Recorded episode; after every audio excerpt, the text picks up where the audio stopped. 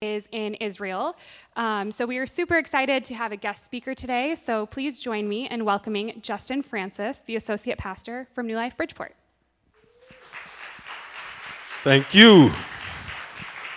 Good morning, New Life. Let's try that again. Good morning, New Life, Lincoln Park. All right, that's more like it. Thank you. I'm Pastor Justin Francis. I'm associate pastor at New Life in Bridgeport, so that's close to the White Sox Stadium. I'm not a White Sox fan, okay, so don't ask me about that. I'm a Miami Marlins fan. We'll get into that a little later, why that is, because I'm from Miami. But anyway, I am a pastor, but I'm also an artist, musician, producer. I do Christian hip hop and reggae, so I'm going to start us off with a song before I get into my sermon. And so uh, this song is inspired by Acts chapter 17, uh, where Paul says that um, it's in God that we live, we move, and we have our being. And so the title of this song is Without You.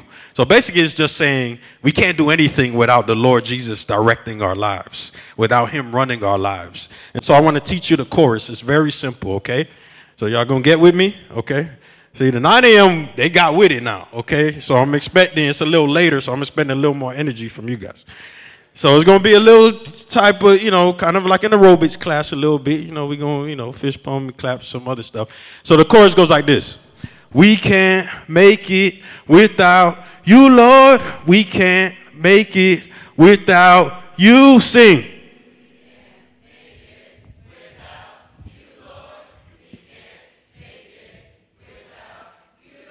You, you just without you.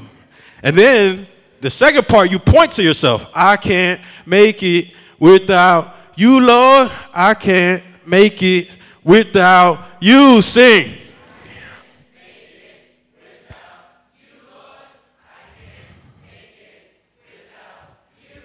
Okay, sounds like y'all got it. Please stand to your feet and we're going to, you know, party together real quick, all right? You can start that track for me. Thank you. Don't be afraid to worship the Lord. Turn it up for me, please. Put your hands together like this. Clap, clap.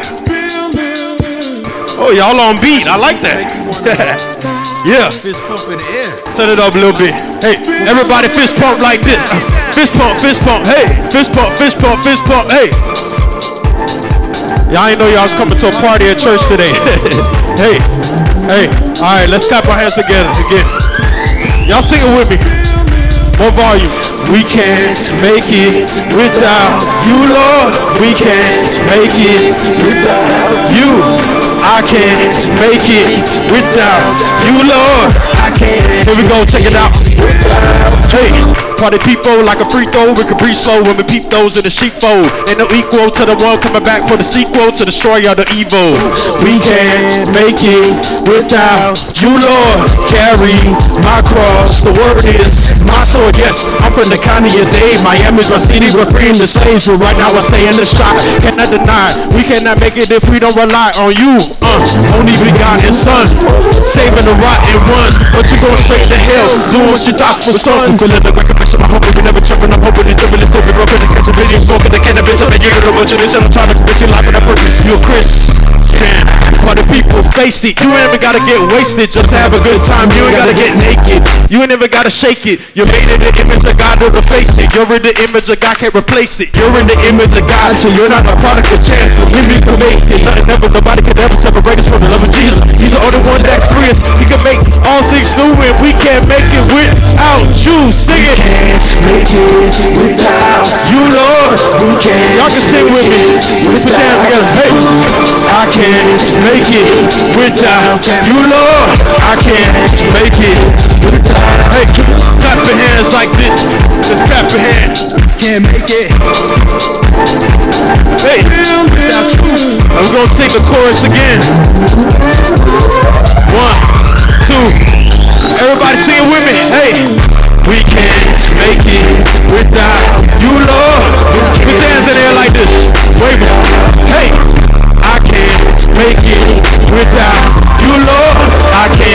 make it without you. Hey, we gonna go back to the fist pump. Fist pump right now. Hey, hey, fist pump, fist pump. without Ain't nothing wrong with losing a few calories in church. if you're excited about Jesus, let me hear you make some noise. Hey, we can't make it without you, Lord. We can't make it without you. I can't make it without you, Lord. I can't make it without you.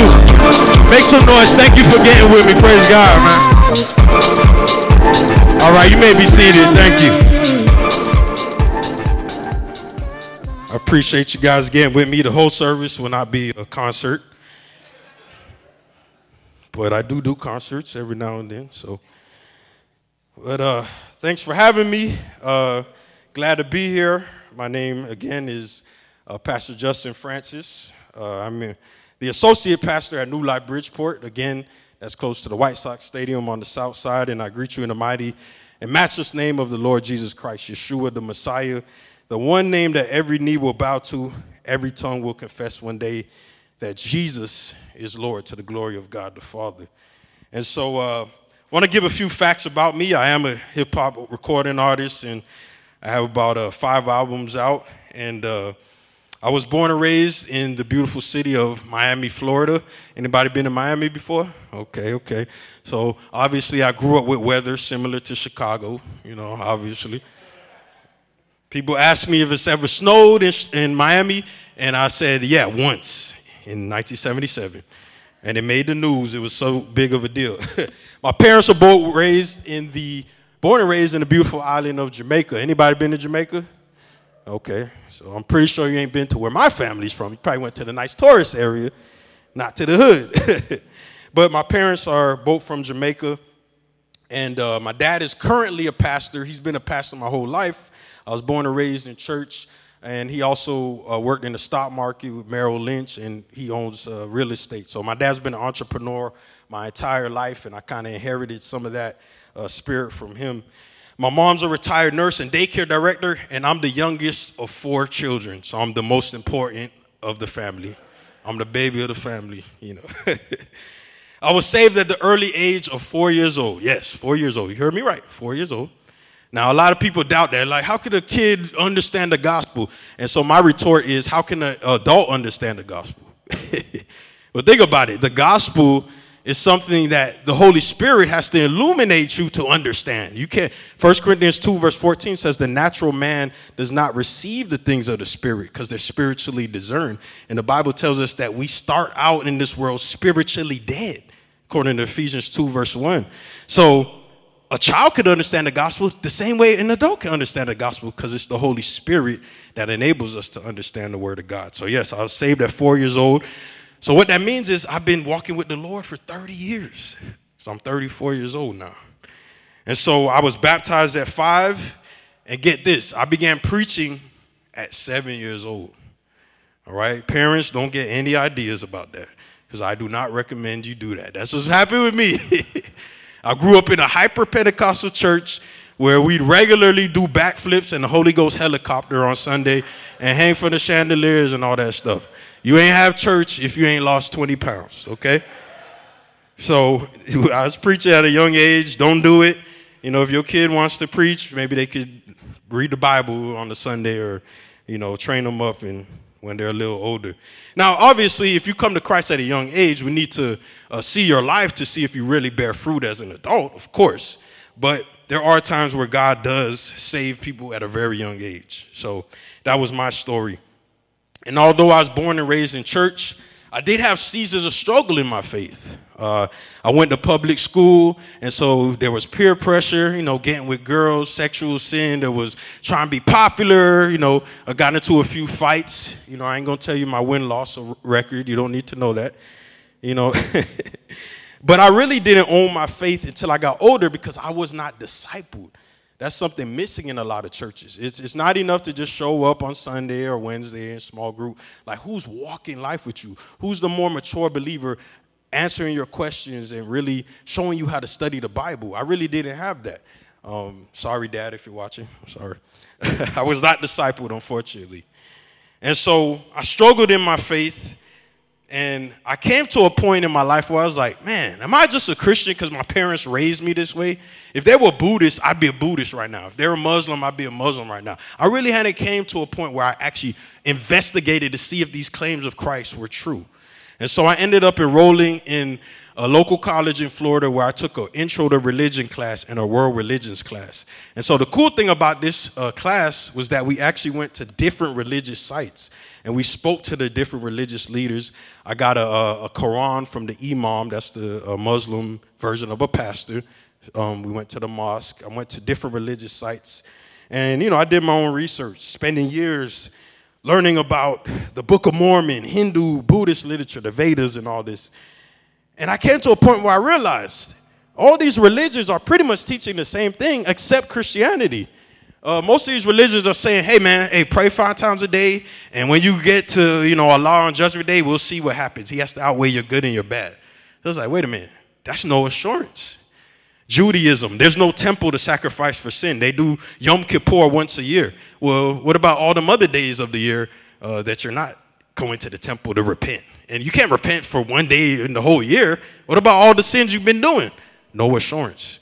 I looked at Hinduism Buddhism. There's reincarnation. Well, who's in charge of reincarnation? The universe? Well, that's an impersonal force. So, how do I know the standards of the universe when there's no way to know? No assurance again. But then Jesus steps on the scene, on the scene in John 5. He says, Whoever eats of this bread that I give will never hunger again. Whoever drinks of this living water that I give will never thirst again. And he guarantees me and all who trust in him eternal life. And the great thing about Jesus is that no one else in history did this. He told you he was going to die and rise again for sin, and then he actually did it.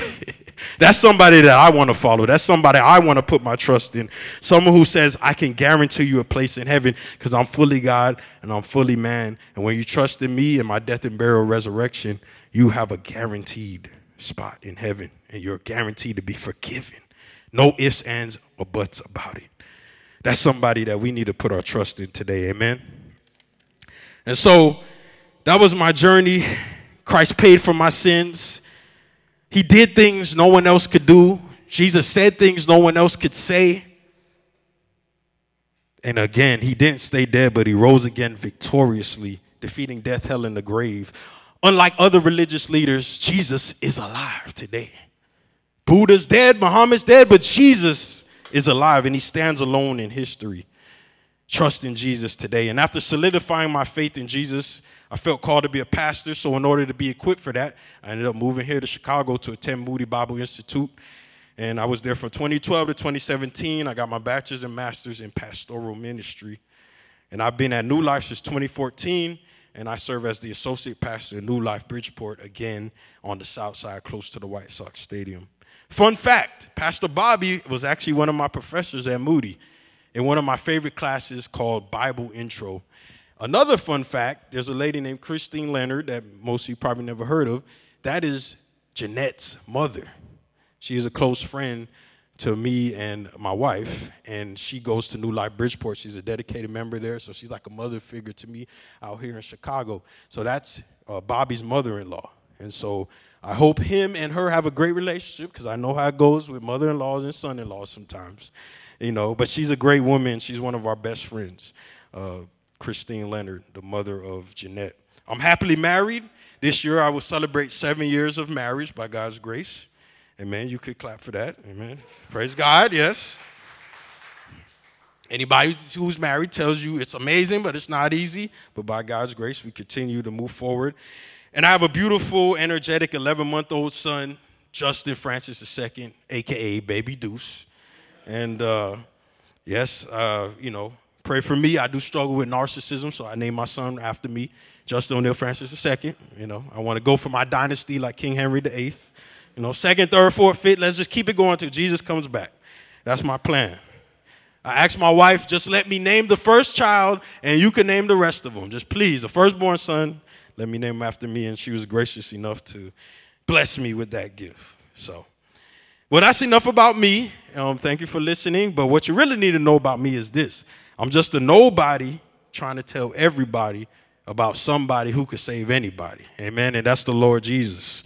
Someone who could save anybody from their sin. And I'm grateful for the Lord saving me at a young age. I'm grateful that I didn't have to waste years uh, in the world, wasting years and embarrassing myself and having all this regret. If you're young in Christ today, continue to stand firm because Christ is the way, the truth, and the life. And our current series today is uh, entitled Parables, as it's already been mentioned. And we're examining and diving into some of the most captivating parables that Jesus told the people of his day. And I've titled my sermon today, The Necessity of Forgiveness. The Necessity of Forgiveness. And so, what is a parable exactly? In the original language of the New Testament, which is Koine Greek, the word parable comes from the Greek word parabole, which is an illustration that teaches, an illustration that teaches, or a symbol or a foreshadow. And so Jesus, in his sovereignty, used different methods to teach people kingdom truth. Sometimes Christ simply recited scripture and explained the heart behind the written word. Other times, Jesus taught through miracles, signs and wonders, such as raising the dead, healing the sick. And Jesus even fed thousands of people through multiplying one kid's school lunch. If you remember, five loaves, two fish, right? You know, he took a dude's school lunch and fed thousands with it. And so, however, all throughout Christ's ministry, he spoke to people in parables. He told stories that people of his day could relate to using everyday examples. And so we're going to examine a powerful parable today in Matthew chapter 18, verse 23 through 35. Again, that's Matthew chapter 18, verse 23 through 35. And I ask that as I read the scriptures, that you please stand in honor of God's word. Matthew chapter 18, verse 23 through 35. Join me in the text today.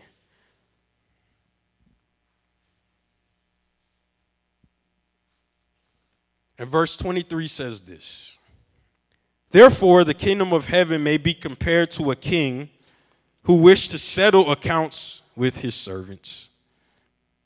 When he began to settle, one was brought to him who owed him 10,000 talents.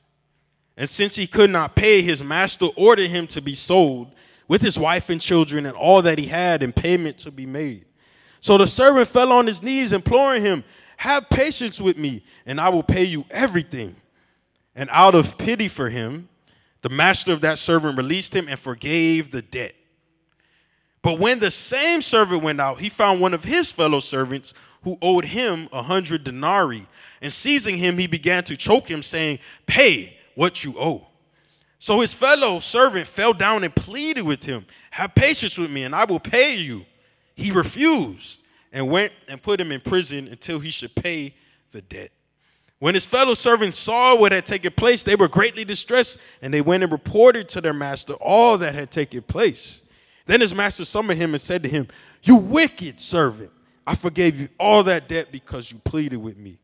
And should not you have had mercy on your fellow servant as I had mercy on you? And in anger, his master delivered him to the jailers until he should pay all his debt. So also my heavenly Father will do to every one of you if you do not forgive your brother from your heart. We honor God's word by saying amen. And you may be seated. Join me in prayer, dear Lord. We thank you for your word. We thank you for your truth, God. I pray you use me in a mighty way to edify the believers, Lord. Let me actually move out the way so your Holy Spirit can speak through me, God. And I pray if there's anyone here who has not bowed the knee to you, who has not repented and turned from sin and changed their mind about sin to trust in you, I pray today will be their day of salvation, God. Please illumine your scripture to your people. In Christ Jesus' name we pray. Amen. So, our text today is going to focus on the events covered in the parable in Matthew chapter 18, verse 23 through 35. But I want to pull back right before that and I like to look at the conversation between Jesus and Peter that prompts this parable, because something prompted this parable to happen. And this parable, uh, many people call it the parable of the unforgiving servant uh, for obvious reasons. So, right before this parable, Jesus teaches his disciples who the greatest in the kingdom of heaven is. Then Yeshua instructs his audience on how to handle temptation to sin. Then after this, we hear about the parable of the lost sheep, which is a famous parable that talks about the shepherd going out when he has 99 sheep, leaving the 99, going for the one sheep, and bringing that uh, sheep back. And there's rejoicing over the founding or finding of the sheep. And Jesus actually says in this parable that it is God's will that none of his sheep perish. And then Jesus then tells his disciples how to deal with sin among believers.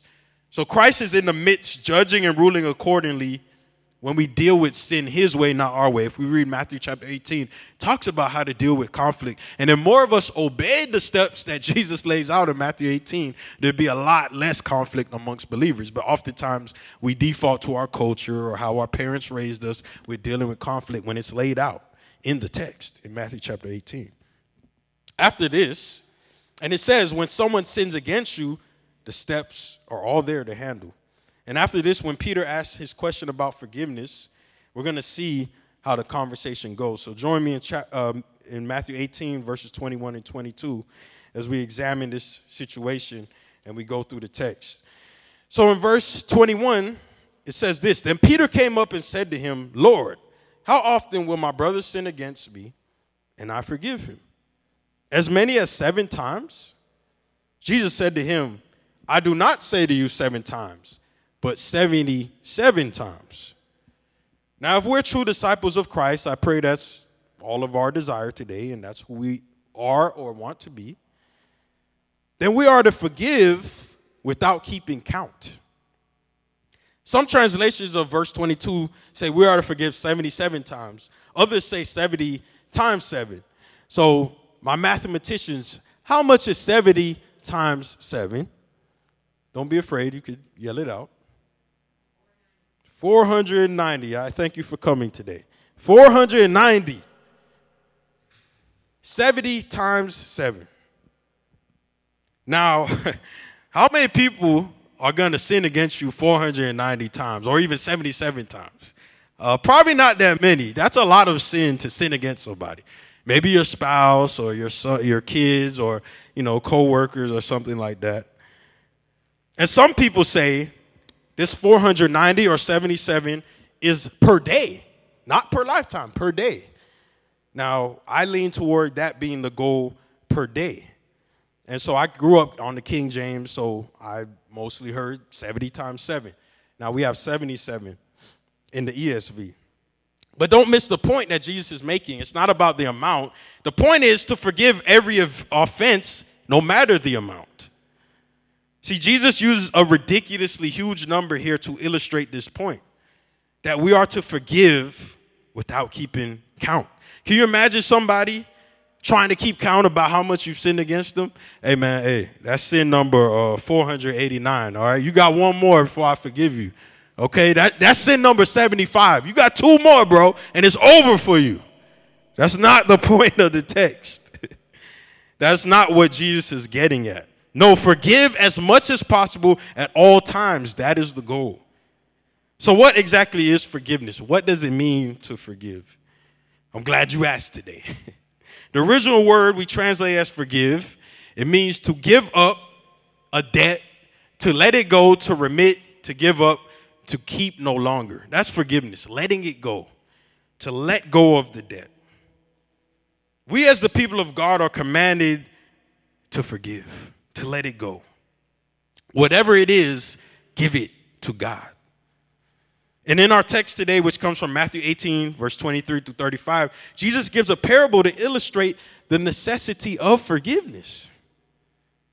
And so, in this parable, we're going to look at what kingdom forgiveness looks like because he gives a very powerful example of kingdom forgiveness. There's worldly forgiveness, there's some shallow forgiveness. The world will tell you this is how you forgive. But we, as kingdom people, we have a standard that comes from the scriptures. And that's what we are to follow. And Jesus says this the kingdom of heaven is like a king who decided to settle his accounts with his servants. As he began to settle the accounts, one servant owed this king 10,000 talents. Now, when I've read this as a child growing up in church, I never knew what a talent was and no one ever broke down what a talent was. So I'm like, what? A talent? So somebody could sing or play an instrument? Like, what is going on? That's not what a talent means in this text here. So it's very important that we understand what a talent is so that we don't miss the significance of this story. So, what exactly is a talent?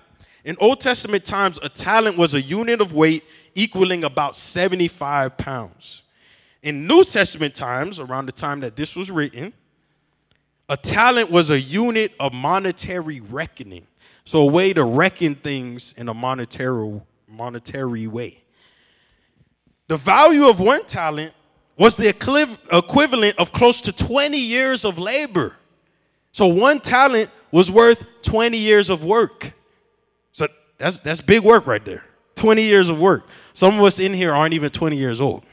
That's working your whole life. so 20 years of labor is one talent. In modern times, one talent would equal about $600,000. One talent, 600K.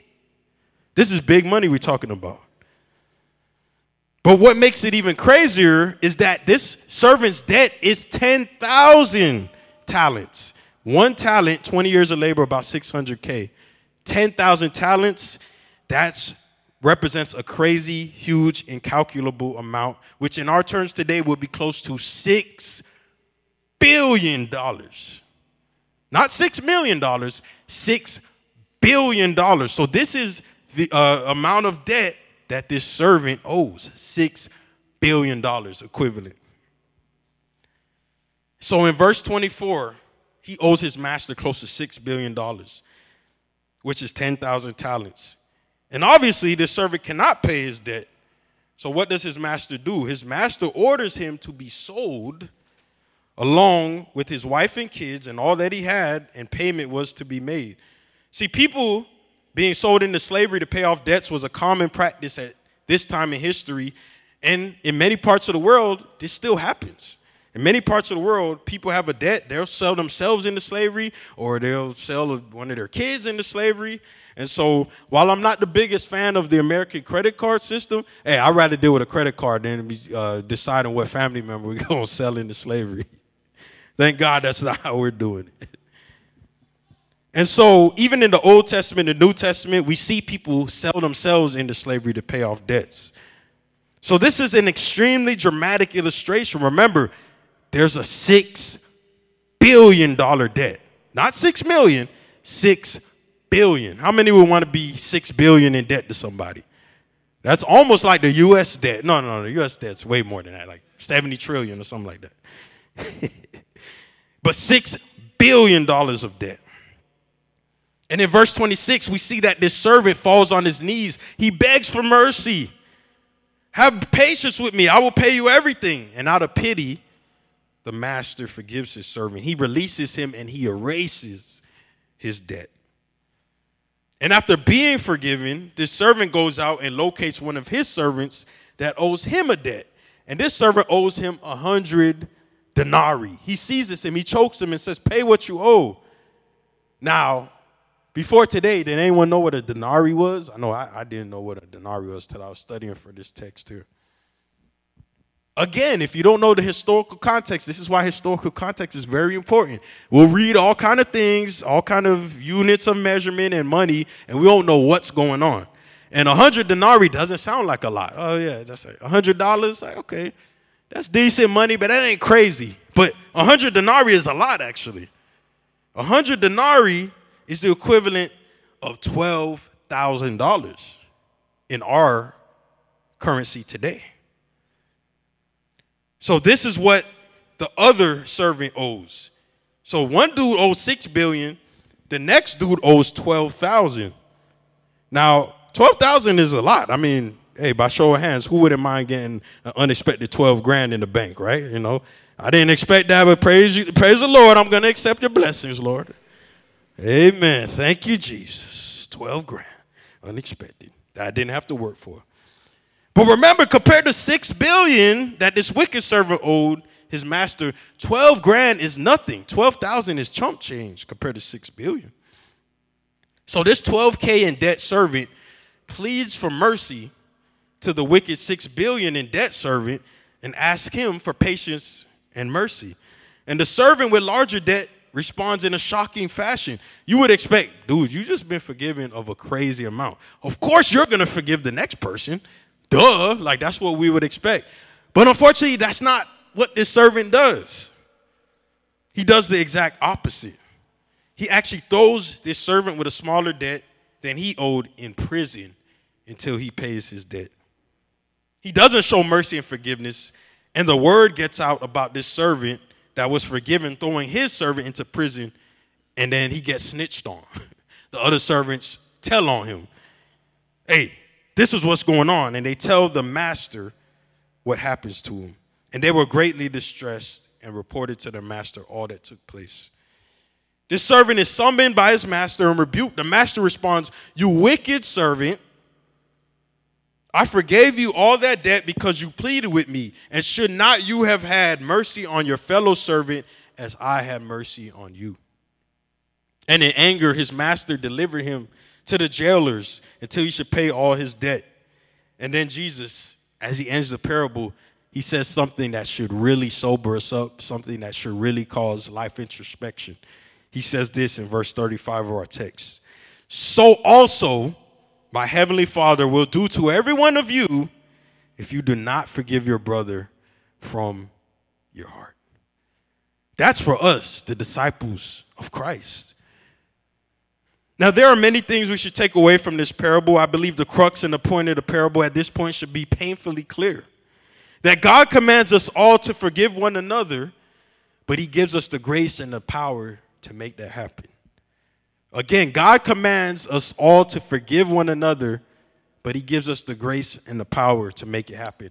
I'm so grateful that the God of the Bible isn't like all these other false gods. False gods say, do this, do that, and you know, we'll see what happens. You know, hopefully you'll, you know, be right with me. We'll see. The God of the Bible says, No, I did it all already. I came down, lived the perfect life. God became man.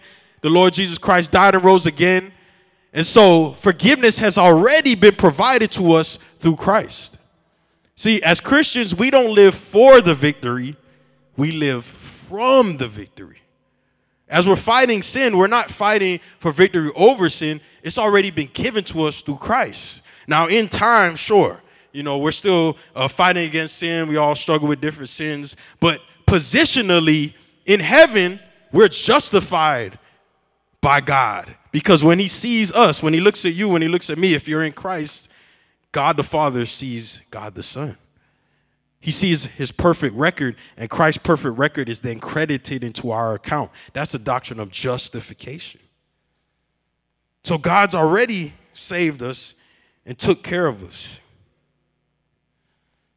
And so we're commanded to forgive, but God gives us the grace and power to do it. Those who have been shown great mercy are expected to, in turn, show great mercy. A transformed heart has to result in a changed life that offers the same mercy and forgiveness that God has extended to us.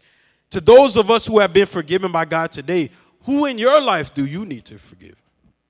Who in your life are you holding back something against? Who in, who in your life do you need to ask them to forgive you? Sometimes it's us who has done wrong to someone and we haven't even had a conversation about it. Let God reveal that to you. If you're saved today, you've been forgiven by God through Jesus Christ, a debt that you can never even come close to paying. Our good deeds, our church attendance, paying money to charity, paying our offering, helping elderly cross the street, all these good things can never pay for our sin debt. Nobody's to get to heaven and high five God. Hey, God, you made a good team, man. I did 50% and you did the other 50%. No, that's unbiblical. When we get to heaven, it's going to be all glory to you, Lord. From beginning to end, you saved me and you kept me. Thank you, Lord. We're saved by grace through faith, not of works. It is a gift of God, not of works, lest any man should boast. There won't be any boasting. You know, you got your theology of salvation right if you're left with no room to boast about it. If you got any room to boast about your salvation, then your soteriology, which is the doctrine of salvation, you got it wrong. Because there's no room for boasting for any of us, because Christ did it all from start to finish. Even the faith that you possessed in Christ was a gift by God. all glory to God. So, our good deeds, nothing we can do. Uh, one pastor says it this way He says, The only thing we contribute to our salvation was the sin that made it necessary. I'll say that again for the people in the back. The only thing we contribute to our salvation is the sin that makes it necessary. You and I, we deserve hell, unfortunately. I know a lot of preachers don't talk that way. We deserve hell for eternity, but what a great God we serve to forgive us, to write our names in the book of life, and to treat us and view us as if we never sinned. Not because we're so good, but due to the death, burial, resurrection of Christ. We have new life. We've been forgiven and made new. And so, in that spirit, through the Holy Spirit of God, He empowers us to forgive and we are regenerated and born again. Someone who denies forgiveness to others, like this wicked servant that owed billions, or someone who is unwilling to forgive, shows that their heart has most likely not encountered the forgiveness of God. We're all wicked servants who have squandered God's grace, and thankfully in Christ, God did not treat us as our sins deserve. Instead, Jesus paid our debt and set us free. How many today have experienced the forgiveness of Jesus Christ today? I know I'm not the only one. You could talk back to me, don't be afraid. And I thank God for His grace. I thank God for that freedom. Now we can live knowing that we've been forgiven, and God calls us to share this merciful good news everywhere. I've been forgiven. Now let me show you how you can be forgiven. The Word of God says this in Psalms chapter 103, verse 8 through 10. Says this the Lord is compassionate and gracious, slow to anger, abounding in love. He will not always accuse, nor will he labor or harbor his anger forever. He does not treat us as our sins deserve or repay us according to our iniquities. The Bible says that God would separate our sins as far as the east is from the west. How many people can measure the east to the west? that, that distance. That's the point. You can't. That's how far God has separated our sins when we have placed our trust in Jesus. He doesn't repay us according to our iniquities. Second Corinthians 5 18 and 19 says this All this is from God, who reconciled us to himself through Christ and gave us the ministry of reconciliation. That God was reconciling the world to himself, not counting people's sins against them, and he has committed to us the message of reconciliation.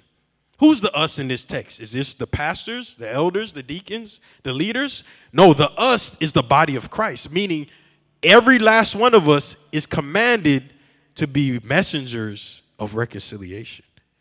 Not just the pastors, not just the leaders. Uh, some of us, we think if we invite people to church, that's good enough. No, you're supposed to be sharing the gospel with them and trying to make disciples, and you invite them to church. But we're not supposed to invite people to church so they can hear from the pastor. No, you are a, me- a messenger of reconciliation for the world. There's people that are never going to step foot in church. You're going to be the only Jesus that they see. There's going to be people that uh, Pastor Bobby will never meet that God has placed you in their sphere of influence to reach them. You are a minister of reconciliation the day you get saved. I don't care if you've been saved for two years, 20, 30 years, the day you get saved, you know more than an unbeliever about God because you know God and they don't. so you automatically know more about who God is and you can share the gospel. How can we hold grudges against someone else in light of all that God has already forgiven us for? I know it's difficult, as the saying goes hurt people hurt people. However, as we stop and think about how much sin we commit and the fact that you and I deserve an eternity in hell due to breaking God's laws and falling short, we then must look back to Jesus, the King that forgives. We must forgive others because our largest debt has been forgiven for eternity. God is not into double jeopardy. When God forgives you of sin, He's not going to bring that back to charge you again. Jesus said, It is finished. Past, present, and future sins were taken care of on the cross and through his resurrection. And now there's wisdom needed here. Forgiveness is commanded.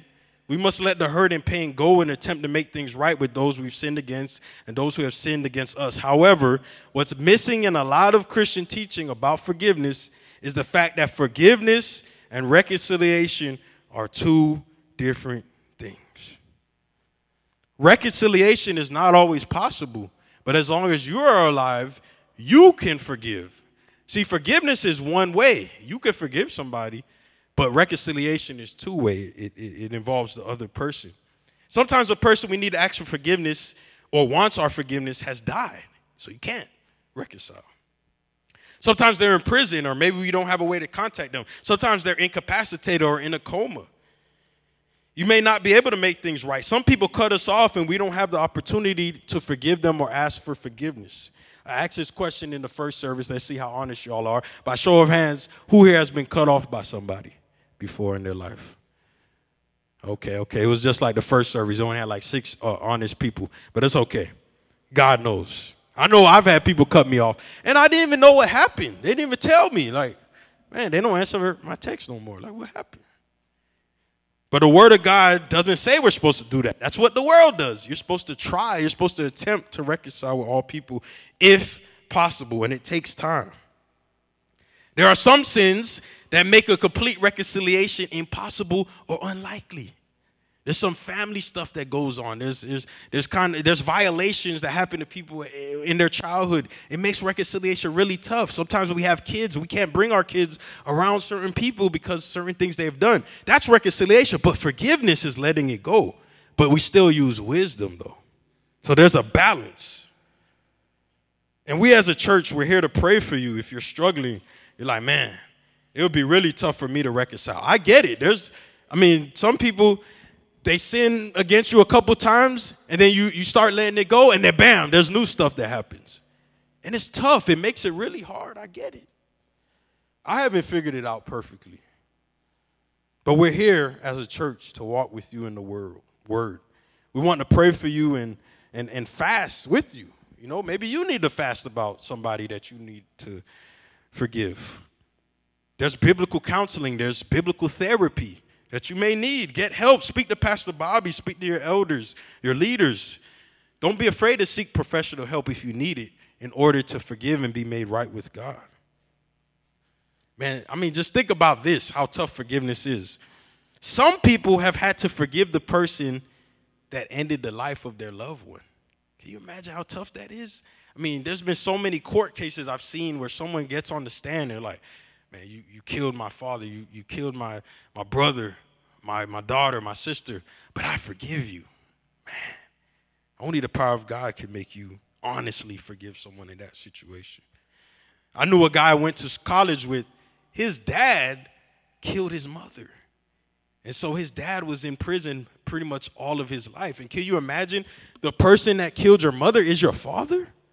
I can't imagine how hard that is to forgive and even try to reconcile. How do you reconcile that situation? It's tough, brothers and sisters.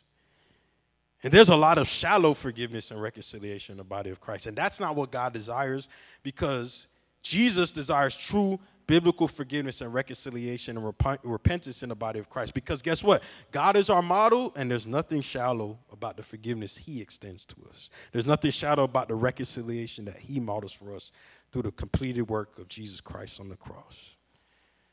So, remind you, brothers, forgiveness is a command, but it's also a process. It takes time. Forgiveness is a command, but it's also a process. And I want to remind us that forgiveness and reconciliation are two different things. We can forgive, that means letting things go, but reconciliation is restoring something back to what it once was. So, as I close today, I remind us forgiveness and reconciliation. We need to seek that as possible, as, as much as we can, to forgive and reconcile with whoever has hurt us. As I invite the worship team back up, I encourage you today, if you're not saved, that you can find forgiveness through Christ today, that you can trust in Jesus, repent and turn from your sin today. Find ultimate forgiveness in Christ, the forgiveness that will never pass away, a forgiveness that will be here. If you were to die right now, do you know 100% certainty you will be with God in heaven? Repent, turn from your sin, change your mind, and surrender to Jesus today. He can forgive you of anything you've done. He died and rose again three days later, defeating sin for you. Until believers gather here today, pray for the Holy Spirit to give you a greater capacity to forgive. Pray that the Holy Spirit brings people to mind that you need to forgive and seek reconciliation with. Ask God to help to bring reconciliation in our lives, whether you were sinned against or you sinned against somebody else. Because God commands us all to forgive one another, but He gives us the grace and the power to make that happen. Join me in prayer. Thank you, Lord, for your word. Thank you, Lord, for your truth. I pray that you continue to work in our hearts and our lives, God. Help us to forgive those who have sinned against us. Help us to be sensitive to the Spirit. It's not going to look the same for some of us. Some of us can't reconcile. But we can control if we forgive. We can't always control what the other person does, but are we doing our part to live at peace with all men, as your word says? That's the goal to glorify Jesus. Thank you for modeling forgiveness for us, for your death, burial, and resurrection that empowers us through your Holy Spirit to forgive and reconcile. Help us not to be like the wicked servant who was forgiven of so much and ignored what he was forgiven of. Empower us right now, Jesus.